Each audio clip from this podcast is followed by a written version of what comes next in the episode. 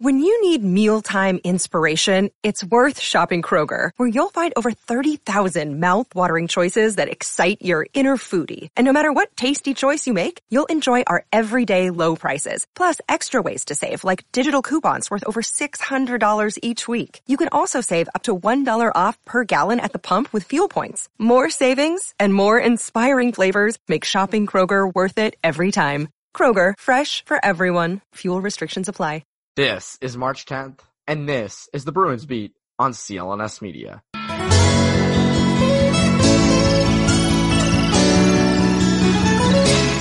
And welcome back to the Bruins Beat on CLNS Media. My name is Evan Marinofsky, and today I had a pretty jam-packed show full of stuff.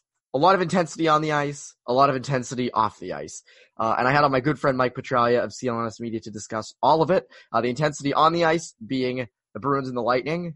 We're going to see it hopefully this spring. Um, and off the ice, we'll get to later in the episode. It has something to do with that pesky coronavirus that just keeps on digging itself into everything. Um, so you can look forward to all of that and more in just a bit. First, March has arrived and we are only weeks away from the big tournament. Yes, it's that tournament. Make sure to head to Bet Online and open an account today to get in on their $100,000 bracket March Madness contest starting March 15th. Again, you heard me correctly. $100,000 and it's on March 15th. You don't need to be hardcore to get in on the action, and with multiple entries available, it's the season's best chance to cash in. Also, the other funny thing about March Madness is I'm not an expert on college basketball at all, but my brackets always do pretty well, and it's kind of just random. I mean, my mom makes a bracket. She's not into March Madness at all, and honestly, she does better than I do a lot of the time. So a lot of it's just luck, random, and you have a bunch of chances and a bunch of entries here. So why the hell not to jump in on a potential $100,000? Uh, and also, don't forget the NBA and XFL are still going strong, as well as the NHL. So whatever your passion is, BetOnline is the place to be for all your betting needs. Visit our good friends and exclusive partner, Bet online to take advantage of the best bonuses in the business, baby. Sign up for a free account and make sure to use that promo code CLNS50 for your 50% sign up bonus. Again, go to betonline.ag uh, and get this and use the code CLNS50 for your 50% sign up bonus. Bet online, your online sportsbook expert. So without further ado, here's my conversation with Mike Petraglia.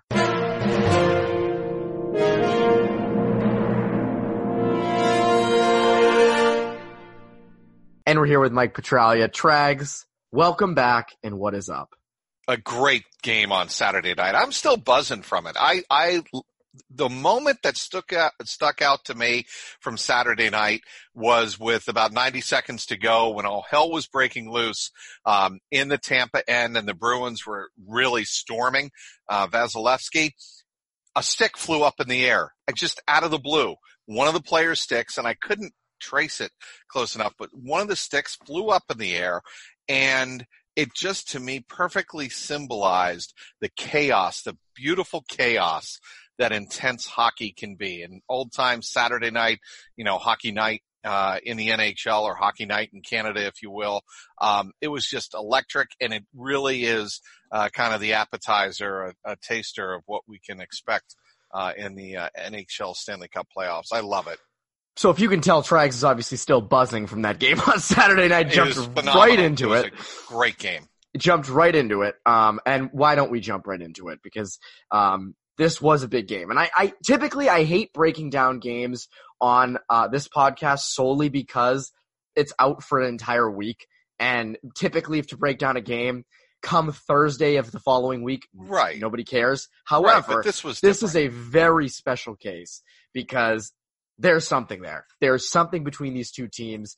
Um, everyone said it's been said a thousand times the Bruins and Lightning would be a great playoff series in the second round, and it feels like it's destined to happen. But here's why. In my view, I sat down today and I was like, okay, why are the Bruins and Lightning so good at being rivals? Why do they have real hate? What is it there? And I came to this conclusion the Maple Leafs are pretty much out of the picture at this point. There's yeah. no they'll, they'll play I'd the Lightning in the first round, most likely, but I would be shocked if they got to the second round. Agreed. Um, however, The Bruins and the Lightning have incredibly similar themes that make them equally reasons why they hate each other.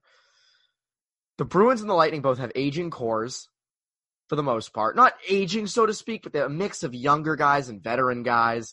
They both struggle with being kind of tough. You know, we saw the Lightning add Blake Coleman, Barclay Goodrow at the deadline, Pat Maroon before the season. The Bruins add Nick Ritchie. They've been criticized, as we both know, for not being tough enough. So you got not tough, uh, aging cores who need cups. Again, for the Bruins to be the second cup, for the Lightning it'd be the first. And they're coming off seasons with heartbreak. You know, you have the Lightning last year getting swept in the first round. You have the Bruins losing in game seven of the cup final to a team that was inferior. Nobody wants to say it. They were inferior. The Blues were not as good. And along with that, you have these teams that just want to beat each other up because they know that the road to the cup lies through them. They know they have to get through the other guy to get to the Stanley Cup final.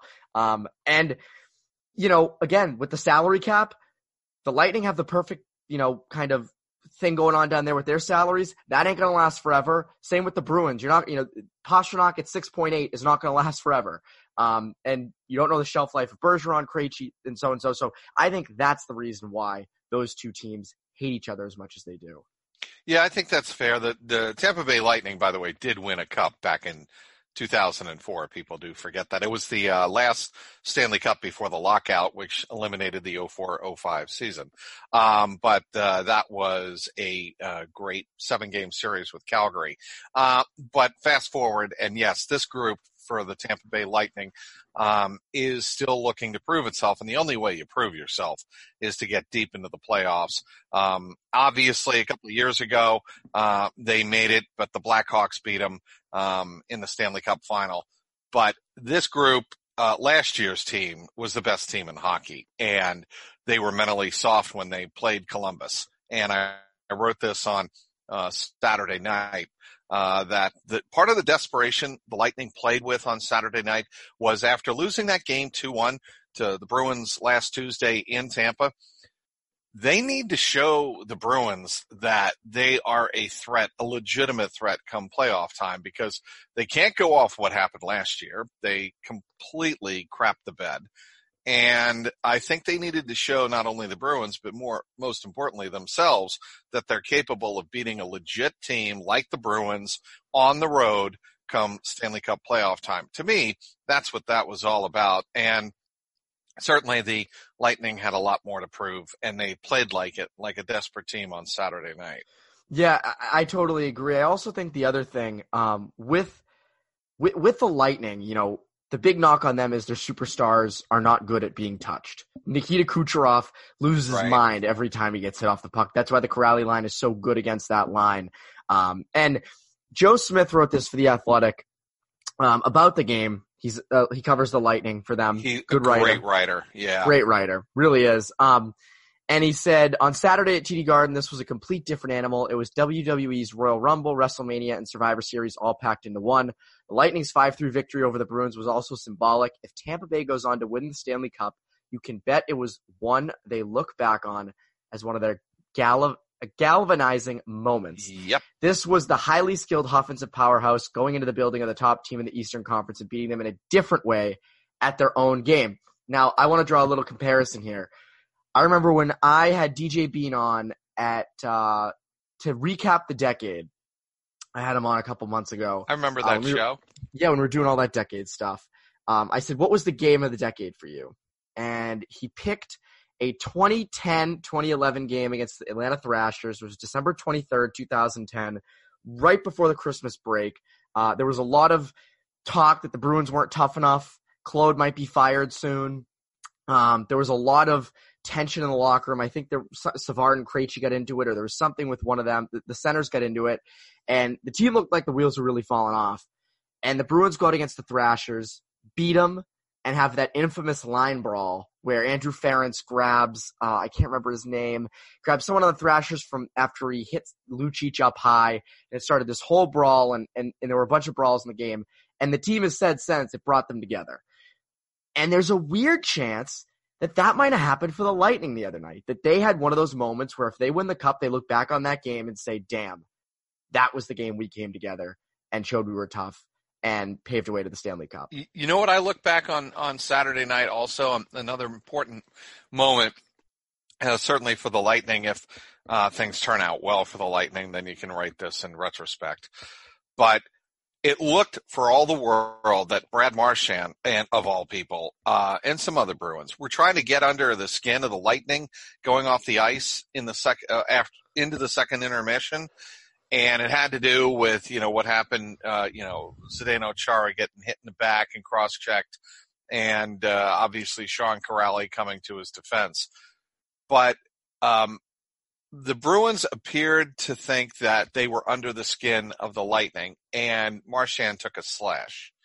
The Lightning scored a power play goal on that, and it seemed to in, uh, reinvigorate the Lightning heading into the third period when the Bruins had made their run to get back into the game, make it a 3-2 game after two periods. And I just thought it was interesting that the Bruins were trying to instigate the Lightning. And I think the Lightning finally woke up when that happened. Yeah, totally. And I also think the Bruins know they're good at getting the Lightning kind of off their game. Um, again, as I said before, I mean, the Lightning are not a mentally tough team. They're not known as that. At least this core isn't. And I think, you know, the other night kind of showed signs of it and they showed signs that, you know, they're getting tougher. And, you know, it's guys like Pat Maroon rubbing off in the dressing room and, and Barclay Goodrow's a big guy. I mean, him and Chris Wagner went in the first period. Great fight by Wagner, by the way. Um, and, and good to see a guy like Wagner. Uh, a TKO. He landed two headshots. No, yeah. And great to see a guy like Wagner stand up for you know his teammate Kase, who we'll get to in a second. Um, right after that. Um, also, one thing to stand the Lightning for two seconds. Um, what's funny to me, the Lightning have kind of become the new Maple Leafs for the Bruins. Uh, the Maple Leafs and the Bruins always have that, have had that rivalry the past few years. They met in the playoffs. The regular season games were nuts. Now it feels like it switched to the Lightning, and that's partially because the points, but I also think it's because the teams, as I said earlier, have the same goal. You know, the, the, the Maple Leafs were always a team that was young, looking to get experience. You know, the Bruins were kind of a measuring stick for them. Now you got the Lightning, who are looking to do the same thing the Bruins are. So um, that can't be overlooked. Speaking of Kase, I want to kind of touch on this, uh, and this isn't anything to do with an article.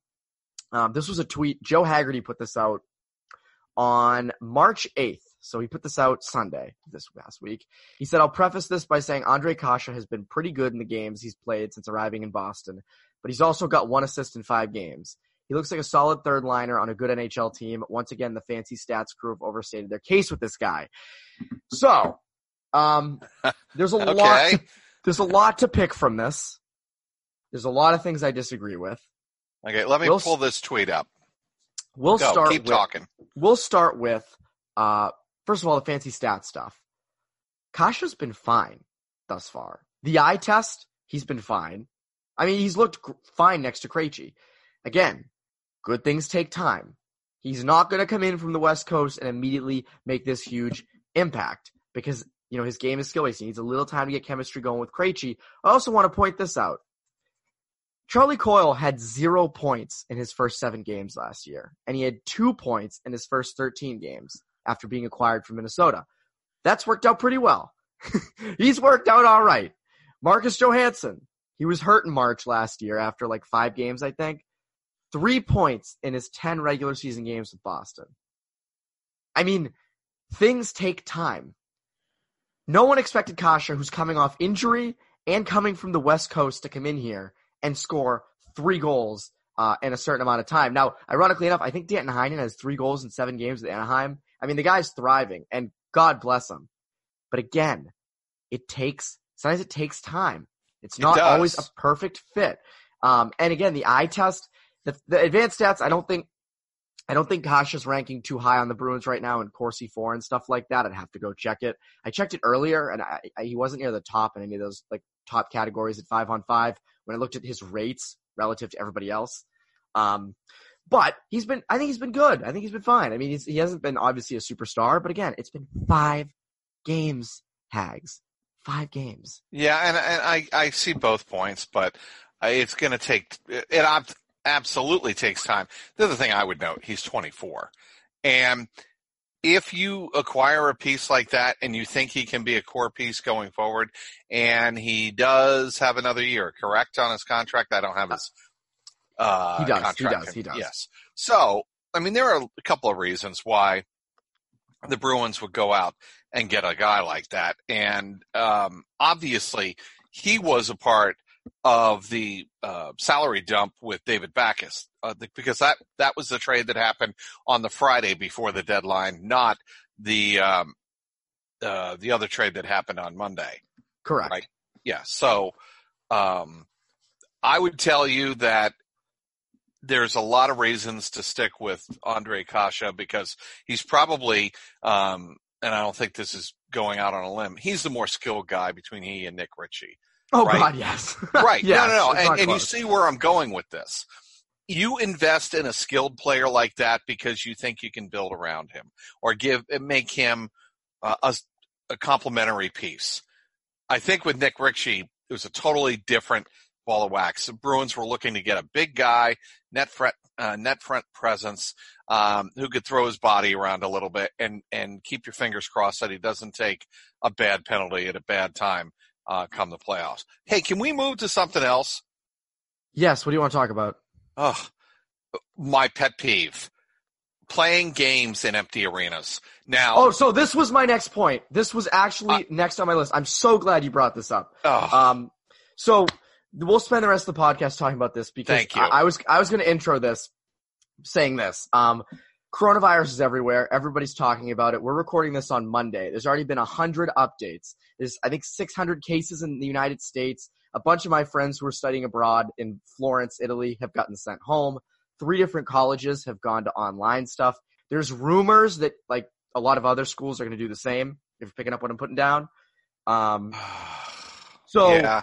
so there's a lot going on with this stuff and i and i obviously i like that this podcast is sort of a break from all the politics in the world and sort of the uh the the hubbub of everything the economy you know democrats republicans the 2020 election. We all have our opinions. We like to kind of keep this free of it. However when it's going to impact sports we have to talk about it. And i think it was saturday i think i believe it was elliotte friedman tweeted out that the nhl Yes. was planning on uh, barring reporters from locker rooms other leagues were about to do the same. It's broken in the last hour that the NBA and the MLB have both mandated that reporters uh, maintain like a certain dif- distance.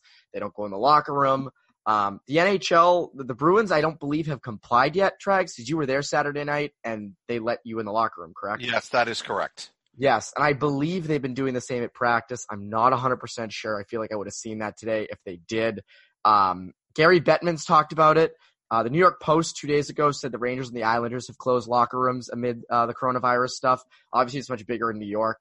Um, so the other, the real fear, um, is that they play games in front of an empty arena. That the Stanley Cup final would be in front of nobody. That Uh, that you don't do that. There is, I'm telling you, and maybe I'm totally wrong. Zero point zero percent chance NHL or NBA owners will sign off on that. There is no Zero. way you do that. No chance. Zero. Not a Because- chance. If you think, and I had people come at me so hard on Twitter after essentially I tweeted that out um, Friday night from the Celtics Utah Jazz game.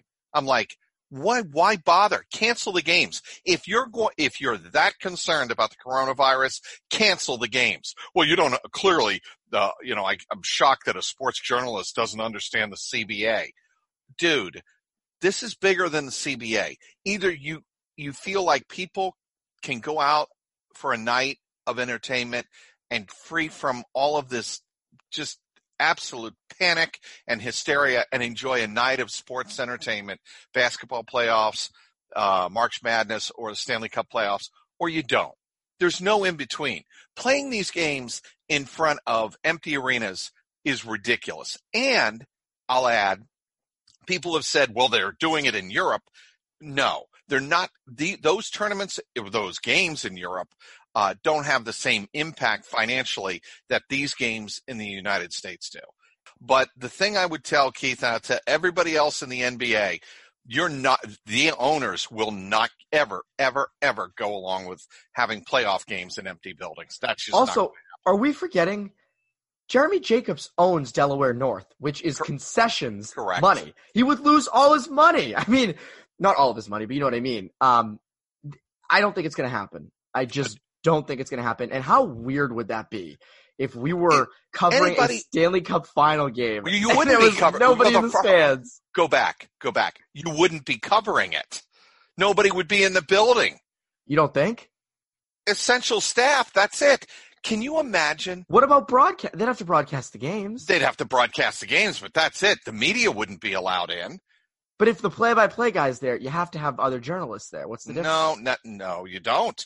They can set the rules. They can limit complete exposure.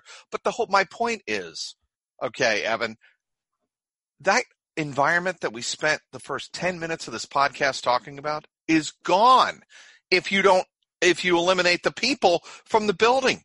There's no, Correct. can you imagine that game the other night and somebody scores a goal? What do they do? Blow a horn in an empty building? It's like, come on. Eh, no. I totally agree. No, I don't want I don't want the fans I don't want the stands empty. The stands empty would suck. It would take all the fun out of the game. Every part of it. Like a game could be as great as Saturday night, but if there's no fans in the stands, do you know how weird that would be? Has anyone go back to everyone listening? Go back and look up on YouTube the game played between the White Sox and the Orioles in an empty stadium back in 20 April of 2015. I think there were Baltimore riots going on and the MLB said it's a safety hazard to have fans come, but we'll let the game be played. And it is so weird. You can hear on the White Sox broadcast, you can hear the Orioles announcers calling the game. You can hear people in the left field stands, like workers talking. I mean, it is unbelievable uh, what's going on. And the other thing that I'm really sad about is if they restrict locker room access. Now, we'll still get players at podiums and stuff like that at the very least. So whatever but it does impact the ability to do our jobs and it restricts access. I mean, number one, you know, when you're, it, it, it impacts practice a lot more because that's when you can kind of get those one on ones. That's when you can kind of pull guys aside at their lockers and things like that. If you have to have guys come to the podium at practice, everyone's getting the same stuff. I mean, you as the consumers love unique content and features and stuff like that. Like I have some stuff coming down the pipeline. Trags, obviously, you're very familiar with doing features. I don't have to explain that to you. Um, but that's what gets you unique content. That's what makes the athletic the athletic and the herald the herald and CLNS CLNS and the Sure. everyone's got something different because you get to talk to different people and have different conversations. If everybody's having the same stuff in a presser, th- you're getting the same stuff and it kind of hurts everything. And so um, to hear that locker room access might be restricted for a certain, I mean, it's not going to be forever, obviously, but especially during this part of the year where you're getting the best sound, the best stuff. It's the most intense part of the season and obviously the playoffs as well. Um, it doesn't help at all. And so that's why this stuff does really worry me. Um, and I think in Italy, they're doing stuff with fans in, not in the stands. Um, and they're starting all these things. Um, and so, yeah, I, it, Well, It- the whole point, if you if you're doing like, well, have fans in a uh, uh, at at some fan fest. Well, you're still putting exposing people in tight quarters. That that makes no sense. Either you either you're as a society completely going to shut down and shut down everything, or you're not. There is no in between here, and. I, this is a soapbox for me, and I get that, and I and I understand people like Trags needs to reel it in because he's not being realistic. But m- my point, my simple point is this: either you think that you're at a point in society where you think it's safe to hold the games, or you don't. There's no in between. You don't play these games in empty buildings. That's my Correct. my only point. The thing about locker room access uh, technically, Evan, is you could have these players on cell phones, and if you, if uh, let's say a reporter wanted to call up a player or what, the they the team could technically facilitate that if they wanted to do that, and a reporter could get access that way. Um, uh, if you're talking about strictly features, um, and again, if you if you're going to hold the games, and in these empty buildings, you're not going to get any reaction from anybody because uh, the players are, are, in theory, going to be restricted from interacting with anybody. Yeah, and I, the other thing is, I mean, obviously, public relations will find a way for us to get access, you know. But or again, not. I mean, or, it- no, no, make- no, that was my next point. Or not, or they'll find. I mean, again, this restricts access, and it's an easy way to get out of giving us access, which is really sad. I mean, it, the problem with the coronavirus right now is nobody really knows anything about it. Um, n- nobody really knows how to treat it. Everyone's thinking worst case scenario. So it's at this point now where everyone's kind of just panicking and people are making impulsive decisions. I get why it's a scary time. Um, but again, don't play the games in an empty arena. Please don't. I mean, Trags, think of the great moments in sports. Well, think uh, if that happened in my- a empty my- arena. my whole point is, if this is that serious, not to play the to restrict the fans from going, then it's serious enough not to play the games. Well, you're you'd have it on television. Nobody's going to watch that. And imagine watching those games on TV and having no crowd, no atmosphere, no nothing. Couldn't do it. It you're Couldn't watching it. you're watching scrimmages at that point.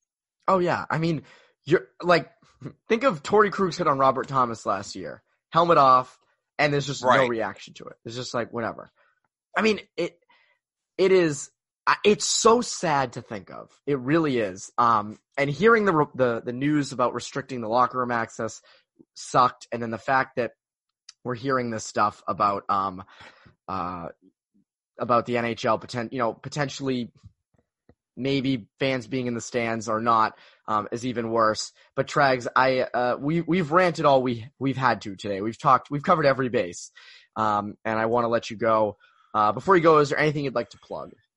Uh, just the normal, Evan. Uh, Patriots Beat drops every uh, Wednesday morning, 9 a.m. Now daylight savings time, I might add.